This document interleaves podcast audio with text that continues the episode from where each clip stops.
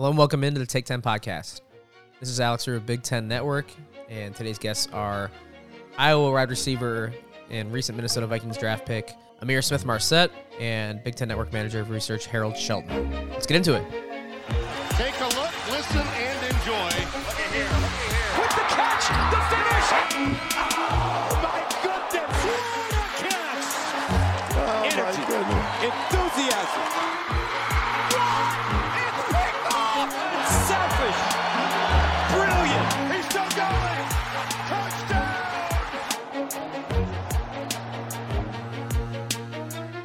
Right, before we get to Ihmir Smith Marsette, quick word from our sponsor, Northwestern University School of Professional Studies.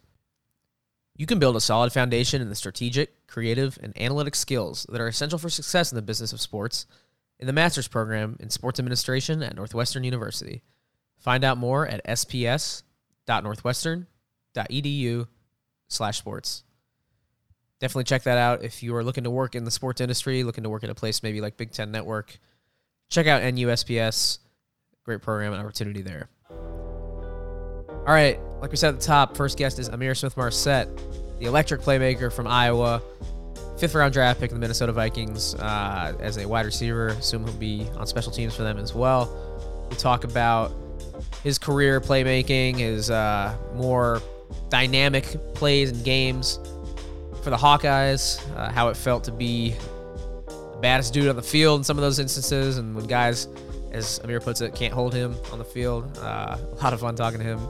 The guy is uh, as electric on the mic as he is with the ball in his hands. So we'll get to him, and after that, uh, we'll talk some football and basketball with Harold Shelton. But first, it's Ihmir Smith Marsette of the Minnesota Vikings. All right, I'm very pleased to be joined by star wide receiver, kick returner from Iowa, one of the most electric players that we had in the Big Ten, and, and he's now the new man on the Minnesota Vikings. It's Ihmir Smith Marsette. And first of all, Ihmir, congratulations on being drafted, uh, you know, entering this new life. How you feeling, man? Uh, I'm good, good. I want to say thank you, thank you for having me on. Uh, but you know, it's just it's tremendous uh, being able to say you you made it to you know the pro level. Uh, it's been it's been really great, and uh, I'm just you know looking forward to you know what what this you know organization bring me. Yeah, it looks like you're in, you know, one of the Vikings facilities now. Uh, you got that that swag on right now for people watching on YouTube. Uh, decked Oh, out yeah. with purple. Definitely, Tweeted- definitely. There you go. Tweeted earlier this month about you know the feeling of just kind of knowing you made it to the NFL and how incredible that is. So like, what's been life? What's life been like for you in the month or so since the draft? How have you adjusted? Just take us through uh, your life now. Uh, this all been you know pretty you know compact. Um, there's a lot of meetings, uh, figuring out the new playbook and stuff like that. Uh, you know, just adjusting to you know getting you know paid you know for you know doing this job now. Um, so it's been it's been really good. Uh, just been you know really head on hands on head on in playbook. And then, you know, just out here practicing and getting in tune with, you know, the quarterbacks and, you know, the rest of my teammates. All right, so up in Minnesota, you know, you saw what Justin Jefferson did there in year one as a rookie, seeing what maybe growing up what Cordarrelle Patterson did as a return man, kind of a similar versatile jack of all trades like you are. How do you see yourself kind of making an impact with the Vikings and just fitting in with the league overall?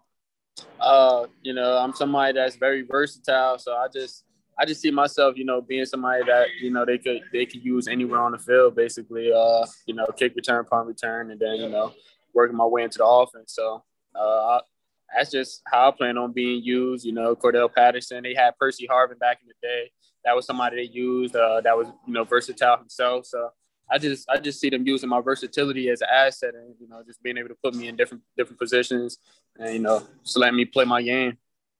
All right, so growing up watching the NFL, watching football, and continuing to as a college athlete, and now you know as a pro athlete yourself, who are some players in the league you compare yourself to? Maybe two or three guys who you either admire or see a similar skill set when you look at your game. Uh, right now, uh, Diggs. Diggs is you know one of those dogs, fifth round pick, just like me. That's the film, you know, got the mentality that every every snap, every play, you just dog mentality. Go out there, you know, get what you want.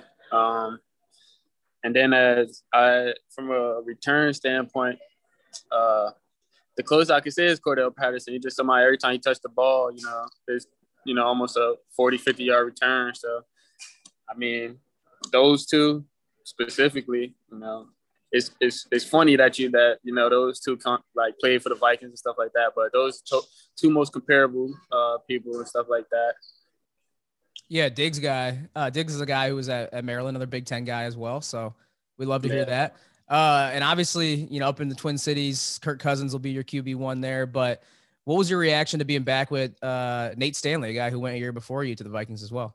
Oh, uh, it, it, it was kind of crazy. Uh, you know, you just never know where the where the chip's gonna land. Uh, so just being able to be back with him, uh, you know, I would say we got a you know sort of a connection, and uh, just being able to be back with him is you know pretty great. Uh, so just build on build on you know what we had previously. And then taking it back to your days before Iowa, right? You're a Newark kid from New Jersey, who I know there were some Iowa uh, players that came from Newark as well alongside you. So, what stood out to you about playing in the Big Ten? What drew you to Iowa? And tell me what it was like, kind of adjusting from a place like Newark to a place like Iowa City.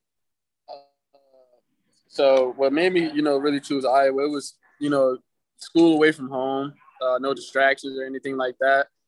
Just being able to go out there, and you know be on your own. Uh, you, you learn quickly. Um, but the transition from you know Newark, New Jersey to Iowa was pretty smooth, pretty simple. Uh, was able to uh, go out there, adjust to the slow the slow style. It was you know pretty slow, but you know you just get to chill, clear your mind, have a, a, a clear mind, and just you know focus on football and school. So you know it was really good for me, really helpful, and I just enjoyed my time out there. All right, so looking back in your Hawkeye career, what are some of the memories that stick out to you that you hold on to now? Uh, obviously, had some big games, had some accolades. Oh, yeah. Take me through some of the uh, moments that you know jump out when you're telling old stories. Uh, one is probably uh, one is probably uh, the Wisconsin the Wisconsin game. Uh, that's probably number one in my book. Uh, the, the scenery of it, just the snow falling, uh, basically whipping them boys, and they can't do nothing about it uh, anybody matching up on me that game was, you know, pretty much, you know, gonna get it. So I mean, that game was was pretty crazy. Being able to go out there and just have fun and then bring the trophy back. And then uh, you know, you got the the kick return touchdown against uh Nebraska after they caught a pick six. They, you know, got you know, their heads too big and they wound up kicking me the ball after not kicking me the ball, to, you know, the whole game. Uh, and they wound up kicking it to me. I returned it, silenced that whole stadium. And then, of course, you know, USC. Uh, USC is USC. They supposed to be five star this, five star that. But uh, I'm I'm a person that see it as, bro, we, we still got to strap up and play football. Uh, at the end of the day, you you could be as highly ranked as you want to be, but you still got to go out there and play. And uh, just being able to whip them boys down how we did, and them, they like literally, them boys telling me like, yeah, without, yeah, can't stop. They, we could stop y'all, but they got you and stuff like that. But at the end of the day, it was a team game. But you know, I just went out there and you know just whipped them boys, showed them boys that yeah, all the, the the hype is, and you know, it's just hype. But you gotta still play football. So I mean, uh, those some of my my best memories. Uh, being underrated and then just showing them, showing the, going out there and showing in those games. You know that you know we dogs too. Yeah, I'm glad you brought the USC game up. That was uh, going to be one of my questions, uh, but you already kind of answered it. I will bring up one you didn't mention, or, or a few games you didn't mention. Uh, you had three career touchdowns against Minnesota, including two in your new home of Minneapolis. So you should be comfortable already up there. Oh yeah, definitely, definitely. Uh, man, I haven't lost in this. I haven't lost in this state. Uh, never lost to the to a Minnesota team. Now I play for a Minnesota team. It's it's weird how it works out, but uh, yeah, I, I would say I'm comfortable anywhere I go, but you know, I, it's something I done did three years in a row, scoring, scoring on Minnesota, twice in Minnesota. So I mean, it's something people should get used to. For sure, for sure. And uh, you mentioned playing against Wisconsin. You know, the flip is one play that everyone thinks about when they think about you going up against Wisconsin, where you had to leave the game, land in that flip. And you know I what? was having like, fun. Yeah, I man. Like I, fun. and I understand that because even though I never played at any level of football, uh, I love like pl- doing the flipping mad and then taking that to the schoolyard when I would play tackle football with friends and all that. I love trying the flip. So I like, I feel you on that. Uh, yeah. and I, I love that you said when you were asked about it, would I do it again? Yes. And do I regret it? No. So take me through your mindset there, uh, doing it and then not regretting it after the fact. Uh, it's just something that came to mind. Uh, you know, you going back and forth, you talking trash back and forth with you know people on the field, and then like you you literally tell somebody what what you about to do and you still do it. This is like now now you got to put the cherry on top, and it, it literally just came to my mind as I caught the pass. I turned around, looked at him, and it's something I always wanted to do since high school. So I was just like, let me get it off the checklist. I did it, and I mean, we was up twenty one to seven or tw- we put tw- it was 21 to 7 after I scored that. And then uh I mean, yeah, I got hurt uh went out the game, but you know, we was we was killing them boys and they just couldn't stop us. Uh so I mean, I was just having fun. Uh, any coaches get on you for it, or, or do they just know your kind of personality? They know they know they they knew they knew, you know, what type of person I was. Uh, uh I'm just somebody that like to go out there have fun. If it was fans in that place, it would have went crazy. So I mean like at the end of the day, you don't, you you you do it because you love football, but you do it to you know entertain the fans too. So like that was just something that I did, and uh, I ain't had no regret doing it. Uh, but if I, I I ain't doing that again though. all right, yeah, your your your Vikings coaches right now watching like, all right, just making nah, sure. I ain't doing that. I ain't doing that one again. Uh, all right. So you also made a guarantee before your 2019 season that you would return a kick for a touchdown. Ended up doing that, and then some. Are there any guarantees you'd like to make heading into your NFL season or career, or are you going to leave that alone? uh, I can't guarantee nothing right now. I gotta make the team first. So, so I'm gonna lead the guarantees. I'm gonna lead the guarantees to after after I make a team or something. You get what I'm saying? And then you know we could we could you know revisit that topic. But until then, I ain't got no guarantees right now. That's smart. You already got that NFL Yeah. trading down. Uh, all right, couple Ihmir, a couple quick questions to wrap up before we go here. Uh, I noticed in a little get to know you piece you did for I think the Players Tribune, uh, said you're a, a bowling guy. You like bowling, right? yeah, Okay. I used to bowl all the time out there in Iowa. I like bowling too. I, I, I that's one of the games I'm not good at much as far as like these little parlor games, but bowling's one that I can I can get after a little bit. Pick three dudes if you could on your team who you either like to bowl with or you think you could give the work to in bowling uh, if you had to. Uh, three, three, three people to bowl with. Uh, Yeah.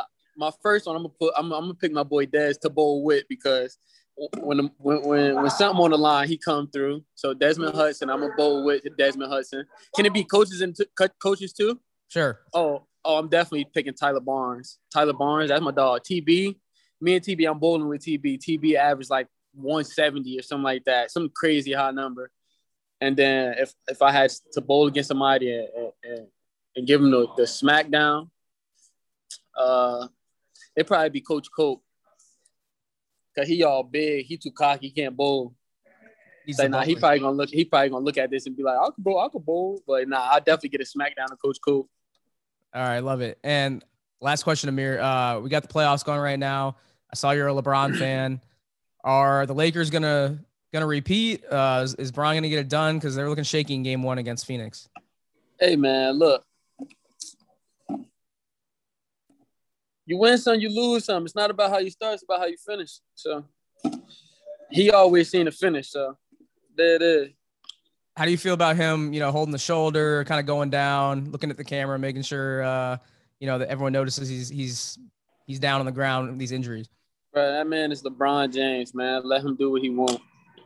I'm just giving you a hard time because I'm a Chicago guy. I'm a Michael Jordan fan. I like LeBron too, but like you know, I'm, I'm always gonna ride with Jordan uh, first and foremost. Man, it's LeBron James. Cut him some slack. All right, will do. All right, man. Ihmir, that's all I got for you, man. Appreciate you jumping Uh, on. Best of luck with the Vikings in year one. We're gonna be following you, and thanks again for doing it. Appreciate you jumping on uh, Hype- after hype practice me, here. Hype, hype me up, man. I, tell the big Big Ten to hype me up, man. I'm about to explode on the scene. We got you. All right, thanks once again to Ihmir for joining. Uh, like I alluded to at the beginning, really fun, energetic guy to talk to. His personality kind of matches his play on the field, that old cliche. But uh, he's he was great. Love listening to his uh, his take, some of his trash talk that he engaged with on the field, in some of those bigger games, and hopefully he can carry that uh, ability to the league. And like he said, first step is making the team. So best of luck to him with that opportunity, and hopefully we get to see him on Sundays uh, coming up this fall. All right, next up, it's Harold Shelton, who is Big Ten Network's manager of research. If you've listened to the show before, Harold is a regular fixture on the show. And in season for us, he will talk Big Ten football and Big Ten men's basketball quite often. But when we're out of season uh, for football and basketball, like we are right now, we'll try and come up with some engaging and fun topics to get into. And this week, we had a couple. Um, talked most scenic campuses in the Big Ten, spurred on by Andy Katz's rankings that dropped this week and made a, a stir on social media, caused some backlash and angry tweets and replies to Andy's rankings. Uh, people were not happy, including Indiana and Michigan State fans who adore their campuses and uh, thought they should be included. We'll get into that in just a second. But the other topic we talked about is, uh, and it kind of folds in with the campus life and uh, the environment in general, but talked about built-in recruiting advantages and developing recruiting advantages for Big Ten football and men's basketball, and what factors in the most in the past, present, future in making those programs successful and attractive places to be for the Gen Z kids that are coming up in high school sports these days, and um, you know it's an ever-changing landscape. We get into all that. So, good discussion with Harold. That's coming right up. It's the Take Ten podcast discussion with our manager of research, Harold Shelton. All right, very pleased to be rejoined by Harold Shelton. Just a few days after we talked last, we're cramming the episodes in now. H, appreciate you jumping back on. The quick turnaround. You're not outside anymore. How are things going uh, with you and in your world? Uh, things are good. Um, back in Chicago now. Uh, not in my normal spot. You know, kind of hanging out in the basement today. Wife has commandeered the kitchen. Uh, so just kind of hanging out here shows the versatility we have in the pile. We, we got a lot of scenes, a lot of scenic changes, and uh, content will still be good. Yeah, speaking of scenic, we'll, we'll, get into that in a second. Talking campuses, uh, I never had a basement growing up, and I think I've always had a piece of me missing because of that. Like a lot of my friends had basements. It's always a cool place to hang out, and I don't know. I was always I'm jealous of people with basements. Yeah, like we had a basement growing up, but we didn't use it much. Um, it wasn't until I moved to Connecticut and we had a, a basement down there, and that kind of became the the place where everybody watched NFL and big games. Um, everybody kind of you know just took over the basement, and I was like, you know what? I definitely need to have my own basement, like man cave style. We still got some some work to do on that front, but we got the space for it at least. Yeah, definitely on the the list of wants for me when I get my own place. Grow up to be just like you, you know. Aim um, all right, Harold. We had this week's guest on. Actually, just talked to him, so we're going back to back with the interviews here. Talked to him about 20 minutes ago. Ihmir Smith-Marsette, funny guy. I didn't realize how funny he was. Like I knew he had some personality to him. I knew he was talented. Was a great football player. Obviously, watching him at Iowa, but he had some good answers that people just heard uh, about you know being the guy overmatching dudes across from him, lining up at DB, and and just has a very positive and engaging uh, outlook on the game. So fun to talk to him. What are your memories of Ihmir Smith-Marsette from you know just last year, and then I think he started in 2017 and a four year career at Iowa. Yeah, he was kind of overshadowed there for a while because you know they were tight end you going there with uh Fant and Hockenson and and so you know a lot of times you know the ball was going to those guys and for good reason they were two first round picks but once those guys left you kind of saw the talent emerge. I remember toward the end of the uh, 2019 season he had the crazy game against Nebraska, then the Holiday Bowl against USC. He was the best player on the field. Um, he could show, you know, he showed he could score in a lot of different ways. Um, you know, great returner. Um, obviously, a great deep ball guy. When the ball is in his hands, he's real dangerous. And then I remember that Wisconsin game, um, and it was the last time we saw him in an Iowa uniform, and he was just blowing by the DBs. And I didn't really know about the personality until I saw him flipping the end zone. And so I said, for a guy to do that, he has to have some kind of personality. And uh, hopefully, we get to see a little bit more of that at the next level.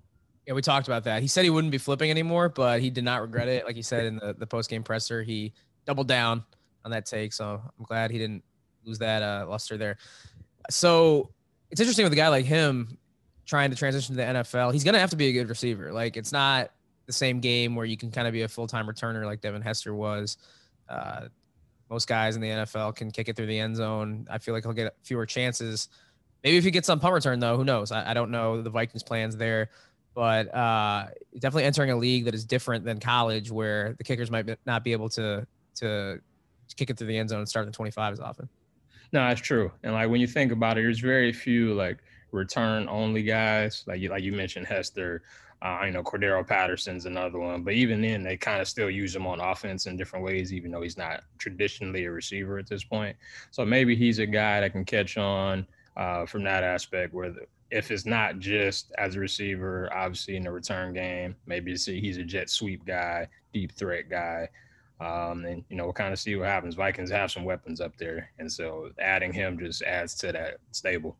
Yeah, two guys he listed as people he admires: uh, Stefon Diggs, who's obviously a star for the Vikings and at Maryland, and then Cordarrelle Patterson, who also made his name in Minnesota. And I liked him on the Bears. I know some people kind of rolled their eyes that Matt Nagy gave him so many touches uh, as a running back, but I just like a guy who can kind of play multiple positions. Patterson's a lot bigger though. I'm pretty sure than than yeah. Marsette. He's a load, so uh, hopefully ISM can hold up.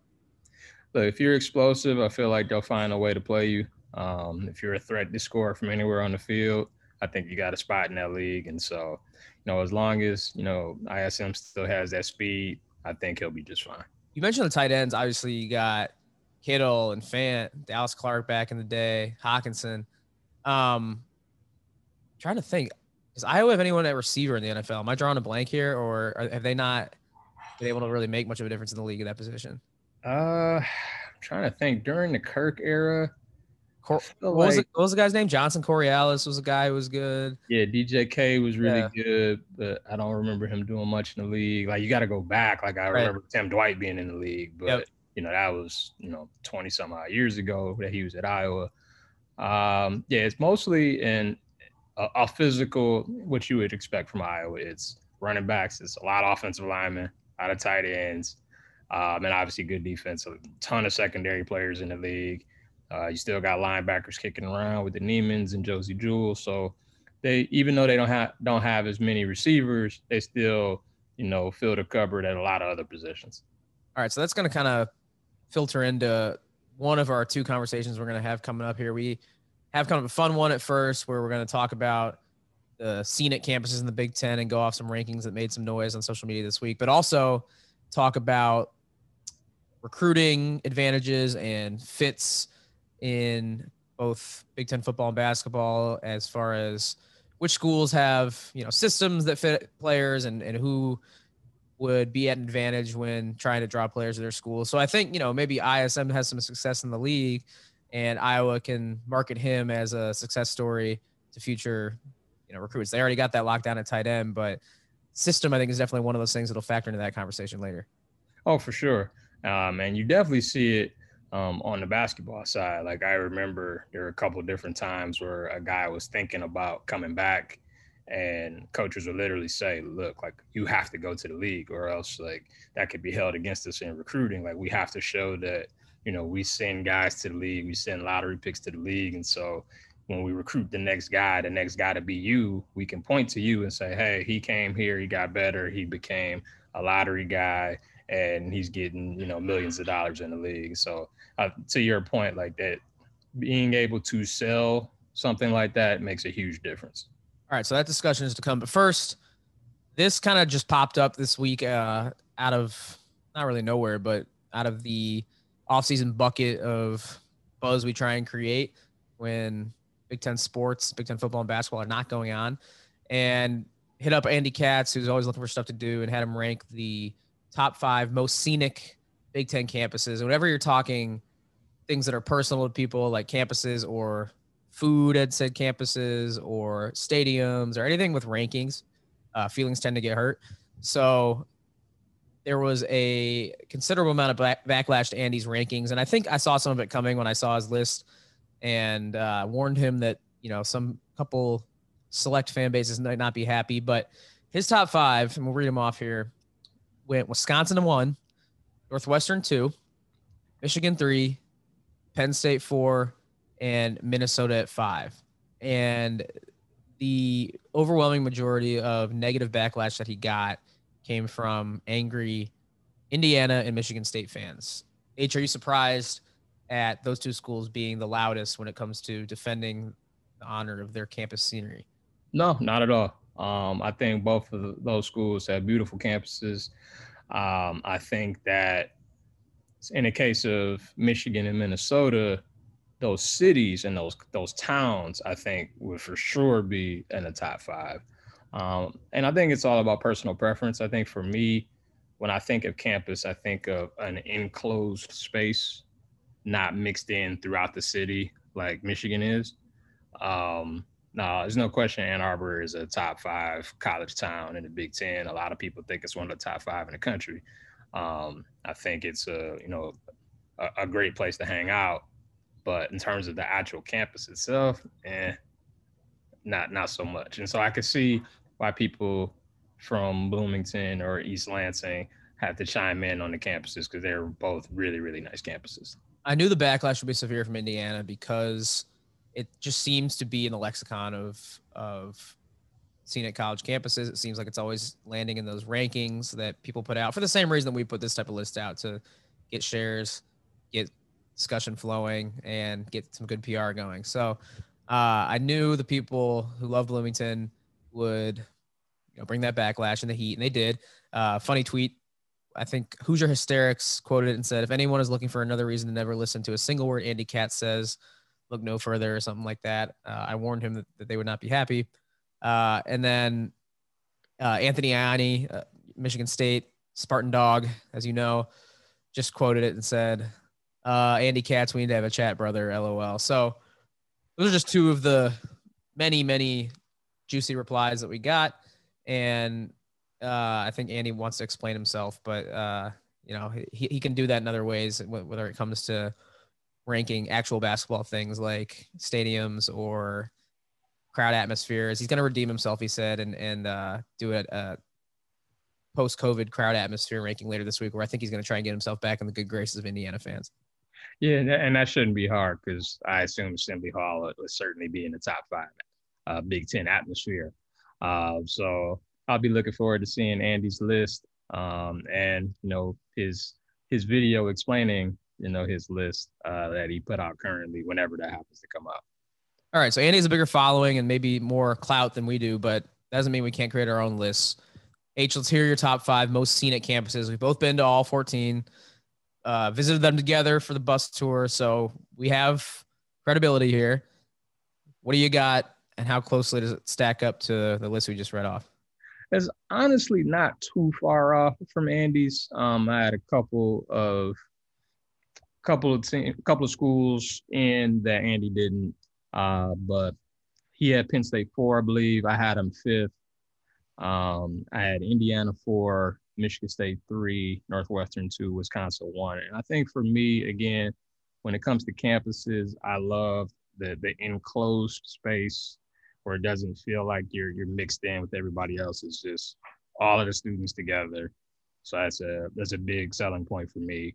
Um, I'm a big fan of a lot of trees. I'm a big fan, especially in the fall when when the leaves change colors and you get the greens and the browns and the reds and the yellows all mixed in. You definitely get that in Indiana. Um, Michigan State's got the nice river going through the campus. Very, very scenic in the fall. I know that from experience. Um, and it's kind of hard to go against the lakes when you get Northwestern and Wisconsin. Um, Wisconsin's always my at least one of my favorite stops on the bus tour just because of the terrace up there, uh, great food up there. It's kind of hard to beat. So you removed Minnesota and Michigan, correct, and put in Indiana, Michigan State. Now, if we're talking just towns and cities, Minneapolis is by far my favorite place to hang out on the bus tour. Not even close. But right. in, term, in terms of the campus, uh, I got the other ones ahead. I think Minnesota is close to to my top five. It's not in it. I I think the campus gets slept on a little bit. I I actually like it. Uh, I think they do do a good job blending kind of urban and campus feel. And there are some areas that are kind of concrete jungle, but I think for the most part it's pretty good. And you can see the skyline from campus, so I count that as like the views that you get. Just even though it's not on campus, I'll I'll take into account the campus views, which is why Penn State uh, is third on my list behind Wisconsin at one, Northwestern at two. So my one and two were the same. And, you know, even though I think those would be there regardless, Andy went to Wisconsin and his daughter goes to Northwestern. So, you know, make of that what you will. So I had Wisconsin, Northwestern, Penn State because of the mountains. It's Yeah. really the only place in the Big Ten you can get that view. Especially And the practice field at Penn State. Right. Like you- you're out there watching football and you just glance over and you see the mountains in the background. That's the best uh, backdrop in the league for sure. the actual campus itself, I think it's comparable to many of the other ones that we're on. The buildings and and the just general feel on the streets, the trees. There's it's not all that different than your basic Big Ten campus, but the mountains set it apart. So uh, elevated that to number three. I had Michigan still in the top five. I had them at number four. Uh, and again, I think the criticism of that from the outside and from you would be that I'm taking the town into account there. And, and that's one thing I like, I think, though, about Ann Arbor is that you can't really tell where the campus and town blend and kind of end and begin. I think they do a great job merging the campus town and the downtown and just place where people live. So that's another reason I like Madison is because it kind of blends in with the city. That's just a matter of personal preference. I know you just said you like when it's kind of defined um, as a campus town and the actual city itself. And then just because I, I do believe this, but I also didn't want Indiana fans getting mad. I did have Indiana at number five. I think they'll still get mad that it's not higher, but um, I think Bloomington is is a nice place. I understand why people put it high in their their rankings. Um, the architecture, you'll hear the word limestone thrown a lot. That's definitely a, a factor there, and and you do kind of feel like you're at Hogwarts or something when you're in that little area with the greenery and the little bridges and the cobblestone and the sample gates and the clock tower and it's all very serene uh, i just think once you get outside that little area it's just you know another another campus town kind of like what we said with penn state it's it reminds me of champaign or west lafayette or, or all these other places that you know some people i saw looking down on in the uh in the replies so there you know i think Brent Yarina, our, our colleague at Big Ten Network, said it best. We were talking about this yesterday, and he said, Every campus is pretty or has its truly beautiful spots. What separates the ones that get love from the ones that get trashed is proximity to water, mountains, palm trees, and the narratives that have been in place for years. Think Yeah, not wrong. I mean, I, I love the water, love the mountains. I mean, a lot of landlocked campuses don't have that, and so they're they're lower on my list. So Michigan State did not make my list. And maybe I'll partly blame you for that. I don't know why uh, I don't recognize it up there with those top five. I think it's mostly because when I've been there, I got an idea. I got an idea. Yeah. So hear me out here. tour, Yeah. we never get time up there. that's that's part of it and hear me out so the arena by or the area by the arenas by spartan stadium and and um breslin not a lot going on over there from what i remember uh and then even when i went as an undergrad we parked pretty close to the arena so i didn't get to see a whole lot i saw kind of what you're talking about with the greenery and then when we got food on the way out of town it's kind of by the uh fraternity sorority or greek life area. And, and that's just kind of by like a busy thoroughfare. It kind of feels like your average commercial district. Um and you know not all that nice over there either. So i think i'm missing the good parts. Like i feel like i haven't walked by the river. Um when we stay we stay in downtown lansing which is fine but it's not you know anything remarkable. So what am i missing here h Yeah, we got to get you to like the middle of campus. Um, got to get you by the bridges you were talking about at IU and like the river that, that runs through the campus. Um, the nice Spartan statue that's kind of in between all three of the buildings with uh, the Breslin, Munn Ice Arena, and Spartan Stadium's kind of all right there. Um, and then there's like the area over by East Campus where they just uh, put up some new, new buildings there, and it's a lot of greenery. It's a lot more spread out there. Because you're right, if you're just looking at the area, which would be South Campus, if you're just looking where the stadiums are, it's really just the stadiums um, and like some apartment buildings and like the main street to kind of get in and out. There isn't a ton over there. Uh, so yeah, we got to get you like to the middle and to the opposite end of campus. And I think me and Andy are similar in ranking these where we've been on jogs, right? I know he's a runner. I tend to try and get out for a run when we go. And you're right. Two of the three years that I've gone, we get in at midnight from Ann Arbor and then go to practice in the morning. We, we had one day, I remember we had some time, but I didn't get a chance to get out and explore. So these other places I've always been able to kind of roam and run around, and then Northwestern speaks for itself with the lakefront and all that. So, got to get me a, a, a, running map next time. Maybe I can see more of of what's going on. Yeah, for sure. I'd like to be able to run campus myself. Cause like you said, we normally get there.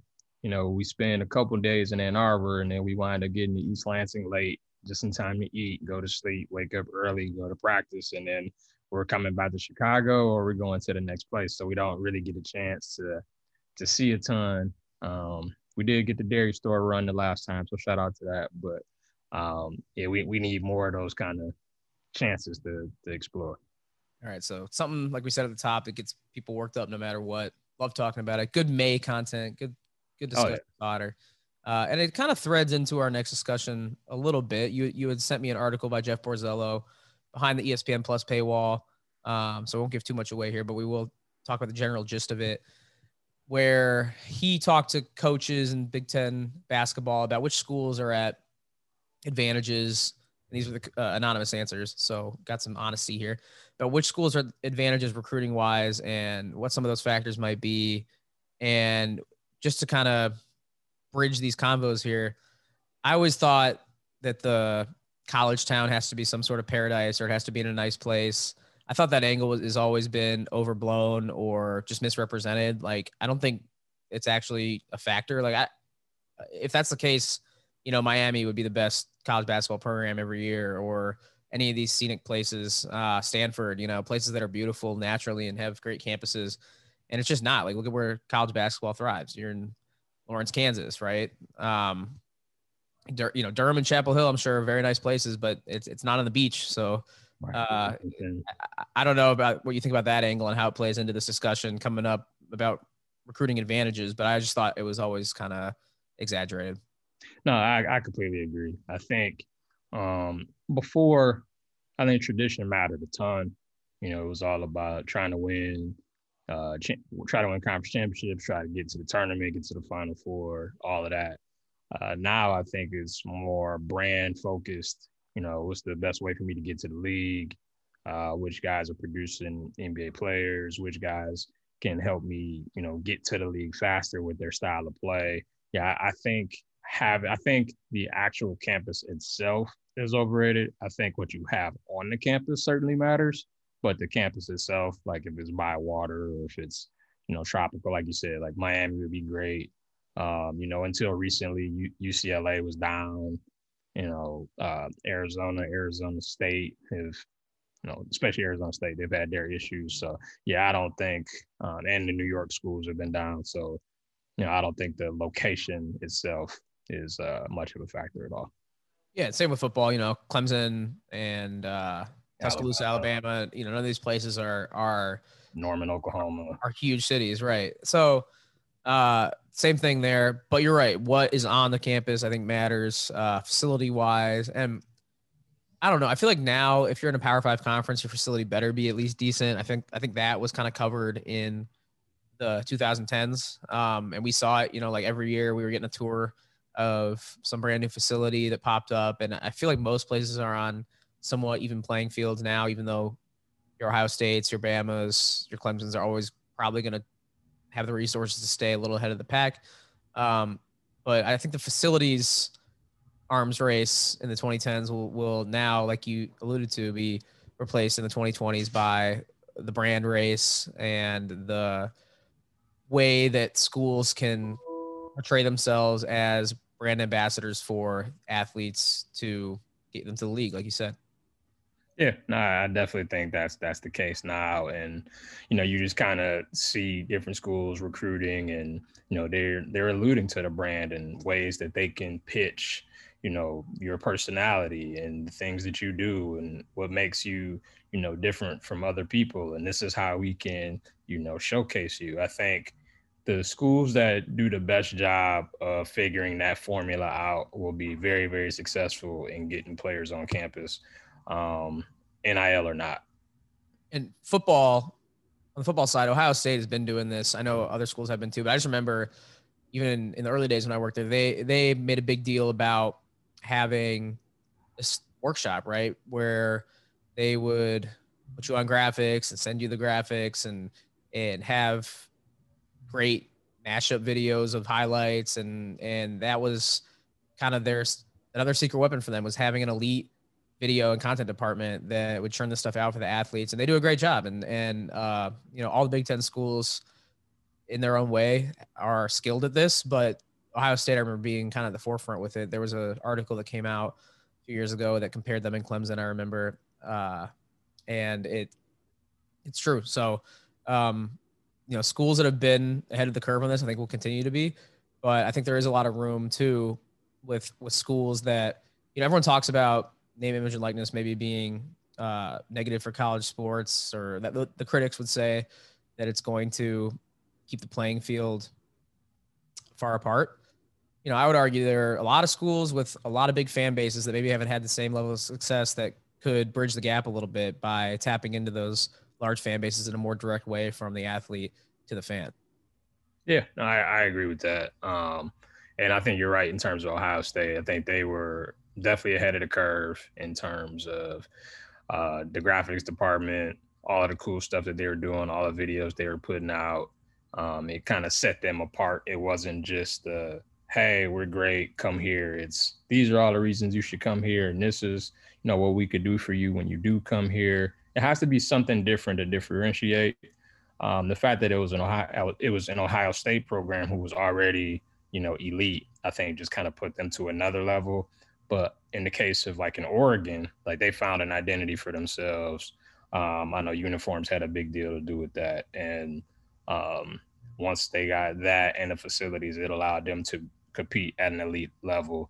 And I think a lot of these schools, if they can't compete in the arms race with some of these others, they have to get really creative in the graphic department. Um, I remember when Michigan State hired Mel Tucker, they completely revamped everything in the graphics department. And, you know, they couldn't get kids on campus. And so they had to come up with all of these different ways to try to do it. And, you know, they had this, you know, virtual recruiting experience and, you know, had all these cool graphics that they would send out to players, and you would see them retweet stuff all the time. And um, obviously, it worked out well because the main guy took that same position at USC, and so I guess USC will start to ramp that up too. But um, I think you're just going to see more and more of this as it goes on. It's an interesting time too because we're coming out of a unfortunate period when colleges had to crack down quite a bit on their budgets and put people on furlough and and unfortunately lay people off. And and it's at a time when, you know, I, I think that'll come back once the money starts flowing in. But like you said, they're gonna have to expand these departments and and hire creative people. And for a long time, I think college athletic departments have skated by on paying people, you know, the, the lowest amount they can get away with for, the, for a lot of these administrative roles. And and I just think it's going to be a similar arms race where you know to have creative people on your team, you better offer some competitive advantages uh, and and that means competitive. I think compensation too. So, uh, you know, just knowing that space, and we're not in it. We interact with people in it, but uh, just knowing how that those types of of people tend to jump around. Like you mentioned, the guy going from MSU to USC. Seems like in college athletics, people either stay forever or they jump places three years at a time. Uh, that's just kind of an observation that I've had. So it's gonna be interesting to see just how that, uh, you know, on the inside baseball side of things that we're looking at it from, um, how the the workforce shapes out from that perspective. Yeah, I mean, it's kind of funny how the athletes these days is kind of the wild west, and I feel like it's like that, you know, off the field too. Uh, you got coaches moving around all over the place. You got different positions being created. You know, they added another assistant, and now you, you know, Nick Saban kind of you know, came up with the whole analyst deal. So, you know, you got like 10 different analysts who can't be on the field, but it can still help out. And so I think there's always going to be ways of trying to find a competitive advantage somewhere. Um, and if it comes from the elite programs who already have all the resources, I think the gap, uh, you know, widens even further. Um, but if there's some teams that are either struggling to get to the middle or some of the middle teams to try to get to the top, I certainly think, you know, if they found a niche before others, that it allows them to move up a rung. Yeah. And the best thing for your brand is winning. So I, I don't want to short sell that at all. Um, you know, you win games, your brand's going to be cool and people are going to play for you. So what did, I'm curious, what did, uh, you know, some of the overarching themes say in this article on ESPN plus, uh, about this is Big Ten basketball focus. So, what did it have as far as what's important, and who are some of the schools that, uh, by judgment of their peers, it sounds like coaches are weighing in on this, uh, seem to be doing it right, at least in the basketball space. Yeah, it was interesting. It was a lot of uh, varying opinions. Um, you know, it was broken up into, I believe it was five tiers total. Um, and, and the whole premise of it is basically um, Borzello took uh, anonymous quotes from coaches across college basketball's top seven leagues and just kind of went through, uh, you know, everything pretty much. So if a coach decided that tradition was a big factor, he would include it. If it was, uh, you know, you know, winning, if it was getting guys to the NBA, if it was campus, if it was uh, coaching style or system, I think all of that came into play. Um, the consensus was that uh, you know Indiana and Michigan State were tier one uh, for the most part, and Ohio State and Michigan also uh, jumped into that tier. But there were a lot of varying opinions. You know, there were some coaches that, well, not some coaches, but at least one coach that said, you know, Michigan State was an overrated job, and it's only because Izzo uh, elevated it to that level. But if you look pre Izzo, they didn't have a lot there, and then you had know quotes about um, you know Michigan and Ohio State being football schools, and so you know since they're mostly football schools, you know they care about basketball only when they're good. So you know how does that make you a tier one? And you know Indiana, you know with the history they have, clearly a tier one, but haven't done a lot recently. So you know how does that factor in? It was it was really really interesting. Yeah, and I wonder too if football schools how they're how that perception is viewed by coaches, right? Like, do they want to be in the spotlight? Do they want all the pressure on them, or or is it better to be at a football school where you can kind of operate and enjoy the spoils of those successes? But if things are down for a year or two, you know, you can always have the heat taken off you by uh, uh, people focusing more on on what's going on on the football side of town. So it's definitely interesting, and I wonder also uh, how much history matters, you know, to kids as far as what's going on uh, on the field or the court, and if winning or just getting to the the league matters more. I would say I lean probably towards just getting players to the league is, is what high school kids care about these days. Um, but I, I wonder your perception on, you know, program history versus recent history on uh, as far as success goes, and then also recent history as far as how many players have you gotten to the next level?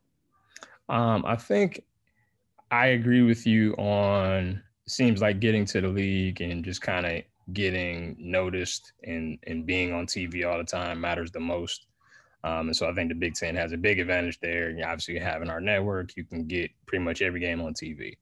Um, so you don't have to worry about, you know, hey, my mom wants to watch me, my dad wants to watch me, and they can't drive, you know, 12 hours to see me. You you can use that as a recruiting tool. Um, I think winning does matter, but I don't think, you know, winning in 1950, 1960, 1970 matter. It's more of, you know, what have you done for me lately? You know, I feel like there's a the attention spans from kids. You know, they don't really seem to care about you know, the the 1983 national champion, or you know, we won this many conference titles, but what have you done in the last 10 years? If you've only won one or you haven't won any, I think that's gonna uh, you know, hamper you severely. And so, like, if you look at Indiana, you know, they're from a historical perspective, they're the best program in the league. You know, five titles, you know, tons of wins under Bobby Knight and yada yada yada and you always see the you know the five stars on the shorts to you know signify the, the titles and assembly hall's got all this rich history. But recruiting wise they don't keep a ton of the dudes in the state anymore. You know they're going to other places. And so they don't seem to care as much about tradition as you would think. And so you know kids are going to kansas because they're winning and putting guys in the league. And so i think for some of the programs like and ucla is another example you know 11 national titles, but before this year, we hadn't really heard much from them in the last 15 years. So um, I think it's more of what can you do to get me to the league and what have you done for me lately on the court uh, in terms of titles of Final Fours that stands out the most. Yeah, and I think especially in this day and age where basketball, especially, you can turn programs around really quickly.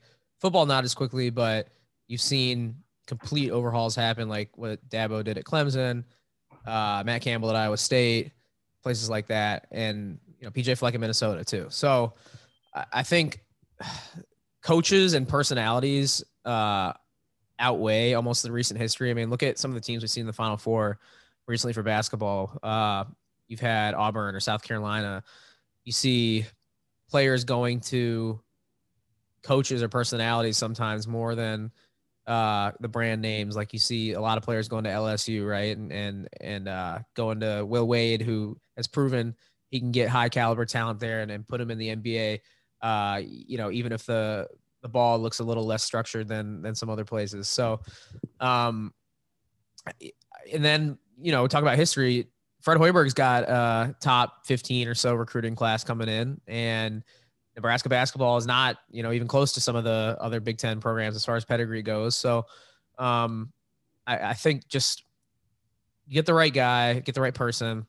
I've always said this: they can turn things around and make any place appealing to a recruit. So, uh, I wonder if that almost is at the top. I think for me, just yeah, the right person is where I would, uh, you know, rank these attributes for schools. But I don't know how you feel as far as uh, you know coaching goes. I, I think basketball even more so than football because football does have the elements that tug. I think at at what you're trying to build a little more. The inertia is just a little heavier in college football.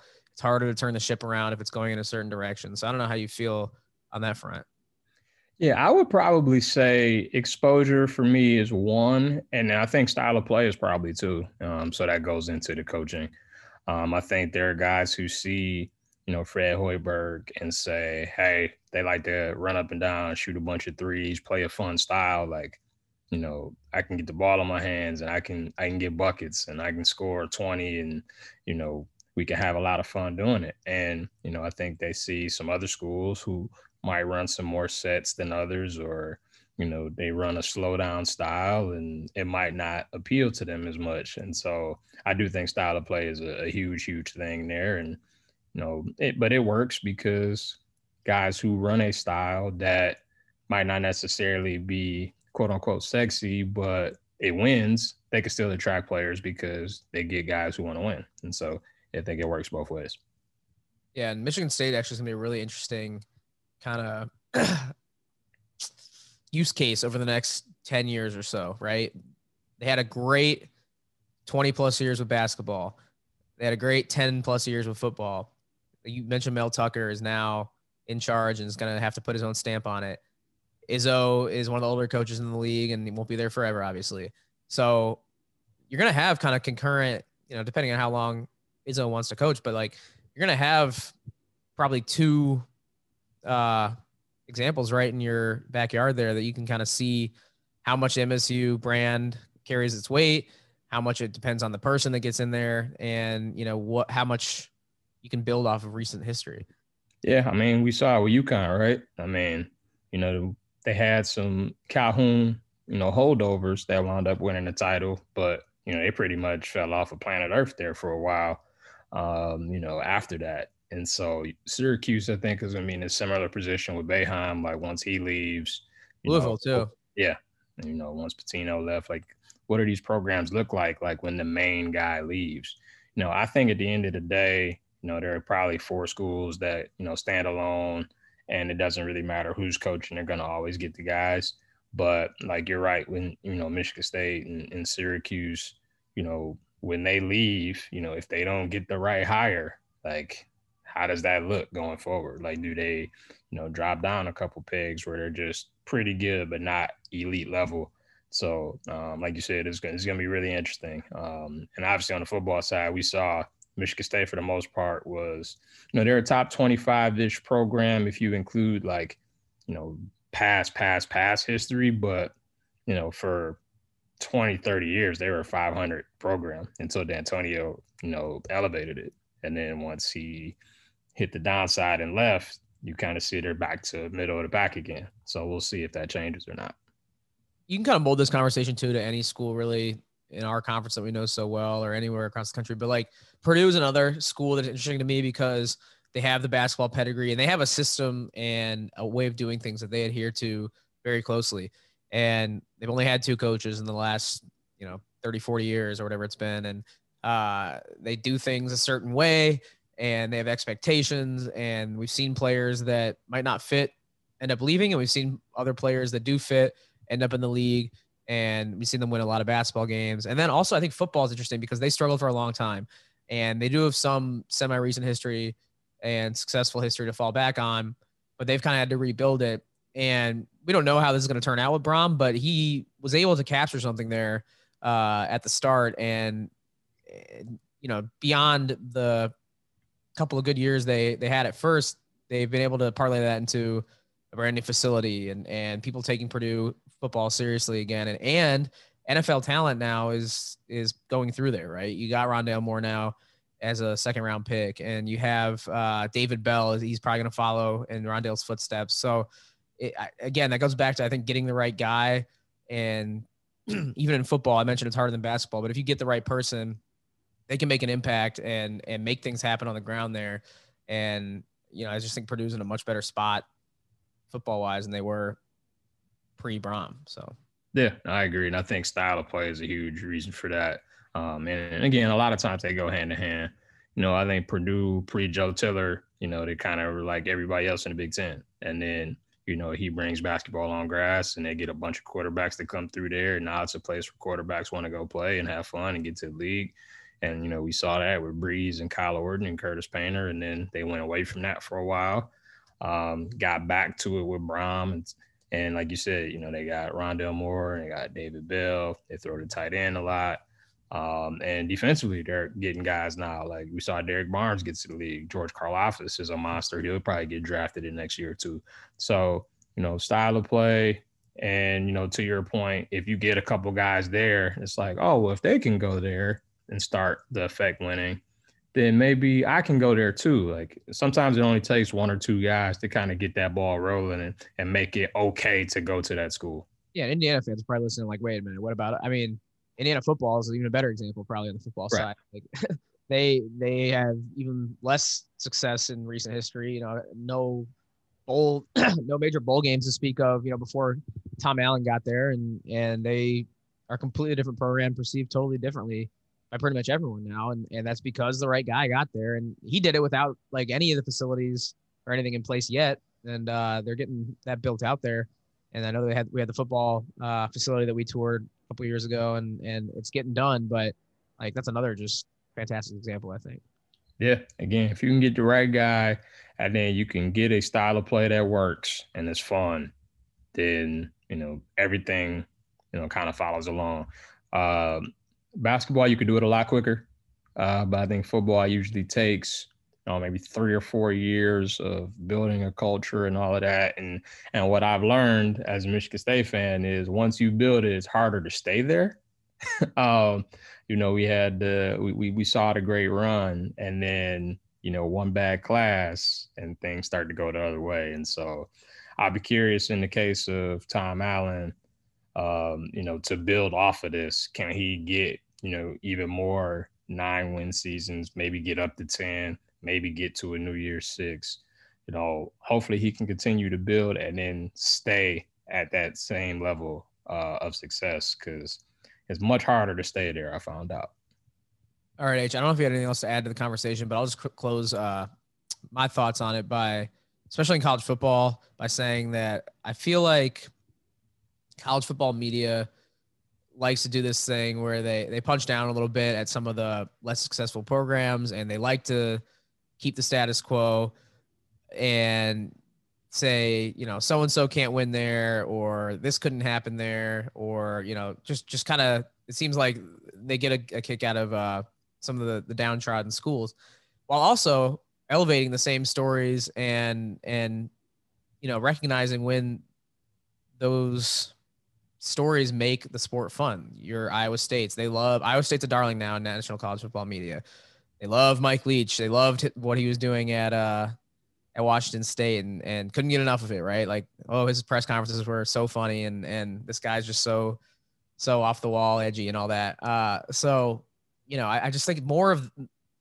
I wish I wish that there was more of a uh, emphasis in college football and elevating more programs and and more people to that national spotlight because and this all comes from I think the the college football playoff discussion that was frustrates me the most because like I th- I truly believe that the more tickets you give out to the dance right the the more uh, Willy Wonka golden tickets you have out there the more fun it's going to be and and the more programs will thrive because of it so I, I think I'm kind of just lumping in all my frustrations here with with the playoff as the the root of all evil. But um, yeah, I mean, it's it's just something that I think uh, is kind of a, a common theme. It's like these programs will be good forever. These programs will stink forever. And I just I just wish there was more uh, of a college basketball mindset where it's like anything could anything could happen. Yeah, and I, I am a hundred percent in agreement with that. Um, way too many times it's uh, you know, what have you done for me? Or like you have to prove it to me before I actually believe it. And while I get that to a certain extent, they're proving it to you week after week, and you're still like, oh, well, no, that's whoever. They don't win. And it's like, but every week they're showing you they're really good. And you're like, oh, but they're whatever. So they can't win. But if it was another big name school that was doing it, they'd be a darling already. You wouldn't wait until the end of the year after they already won a, a conference championship or a big bowl game to say, oh man, this team's really good. Like you would have bought in a lot earlier just because of what you saw. Uh, college football, I think more than any other sport, is driven by narrative, and it drives me insane. Um, and I think, you know, Mar, uh, not September really drives the sport more than anything else. Like depending on how you do it, non-conference and all that kind of stuff. And if you do poorly, that gets held against you for the rest of the year. And if you do well, you get a lot of benefit of the doubt for the rest of the year. And I think that's a that's a big problem. We don't react week to week. We just assume stuff because of the name on the jersey or what stadium they play in or how many recruiting stars certain players have. And, uh, you know, I think that's a, a, big, big problem. And we benefited from it as a league in 2014. I, I still believe to this day that TCU is probably one of the two best teams in the country and they were third going into the uh, final week of the season and dropped all the way to six after you know blowing out an opponent. But because it was TCU and because it was Baylor, it was like, eh, well, it's TCU and Baylor. That's Oklahoma and Texas fighting it. Ohio State probably didn't get in, but since Ohio State is a brand and they looked great, it gave them a reason to move up. And once they got in, they took care of business. But um, again, I think narrative is a huge, huge reason for a lot of things that happen in college football. Right. So we'll do our part to continue to shape that narrative, small as it may be. Um, and can't wait for you know all the all the normal signs that football's returning because we didn't really get it last year. Like everything was so uncertain and tenuous. Uh, it'll be nice to have media days this year and then uh, camp and a normal start to the football season and looking forward to it. So let's enjoy the summer. Let's uh, have an eye on football season. I'm sure we'll talk soon again, but appreciate the discussion, H, as always. And uh, like I said, we'll, we'll chat soon about hopefully something uh, similarly interesting. So see ya. Yeah, sounds good. Um, I'm sure there's always content coming out, and so we'll find a way to, to rap about it for a while and hopefully make it interesting. For sure. All right. Thanks once again to Harold and Ihmir for joining the show. Really fun discussion with both those guys. Uh, always have a good time talking in the off season. It's a great time to get football guests on, guys who are working out and getting ready for either college or NFL seasons. And uh, definitely want to take advantage of that this time of year. And uh, I hope everyone is taking advantage of a time with no college football or basketball to watch. You know, it's it's obviously a downer when those aren't on, but get a chance to get outside, enjoy the weather, enjoy the spring. As it merges with summer here coming up, got a holiday weekend coming up, so hopefully everyone stays safe, has fun, enjoys that. And, uh, you know, football's not too far away. It's going to sneak up on us like it always does. And uh, we'll be here for it. And we'll continue to drop some episodes between now and then when things really heat up, entering uh, late August and into the fall. So, Thank you, as always, before we wrap up, to Julie Bronder for stitching the show together. Thank you to everyone for listening. Quick reminder if you have not already, to subscribe to the podcast, rate and review it on the traditional podcast platforms, your Apple Podcasts, Google Play, Podbean, Spotify, all the spots, you know. And uh, we talked about it with Ihmir when he was showing off his purple, his, his Vikings gear. These interviews can be seen as well on YouTube, on the Big Ten Network YouTube channel. There is a playlist for the Take 10 podcast. So, step one, find the Big Ten Network channel on YouTube, subscribe to that channel, step two, and then find these episodes, all of them, since uh, COVID Zoom era, all of them can be found on video on YouTube. So, definitely check that out and continue to come back and listen to us, watch us, and we'll continue to drop these episodes, like I said. And we'll talk to you hopefully very soon here on the Take 10 podcast.